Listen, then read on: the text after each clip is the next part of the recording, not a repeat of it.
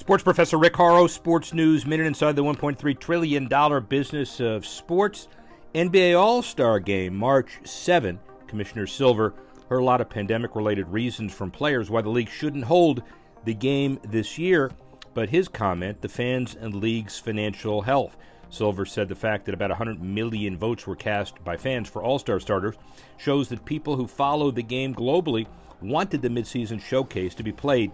He also addressed the sentiment, and he said at the same time, we're ready in a health emergency to take the right steps. We're in the middle of an economic crisis that extends to the NBA as well. Game on March 7, and the game won't have its usual parties, business meetings, crowds, fan fest, and the annual NBA Technology Summit. It'll have entertainment aplenty, A-listers singing the anthems, and on and on. Sports professor Rick Horrow, Sports News Minute.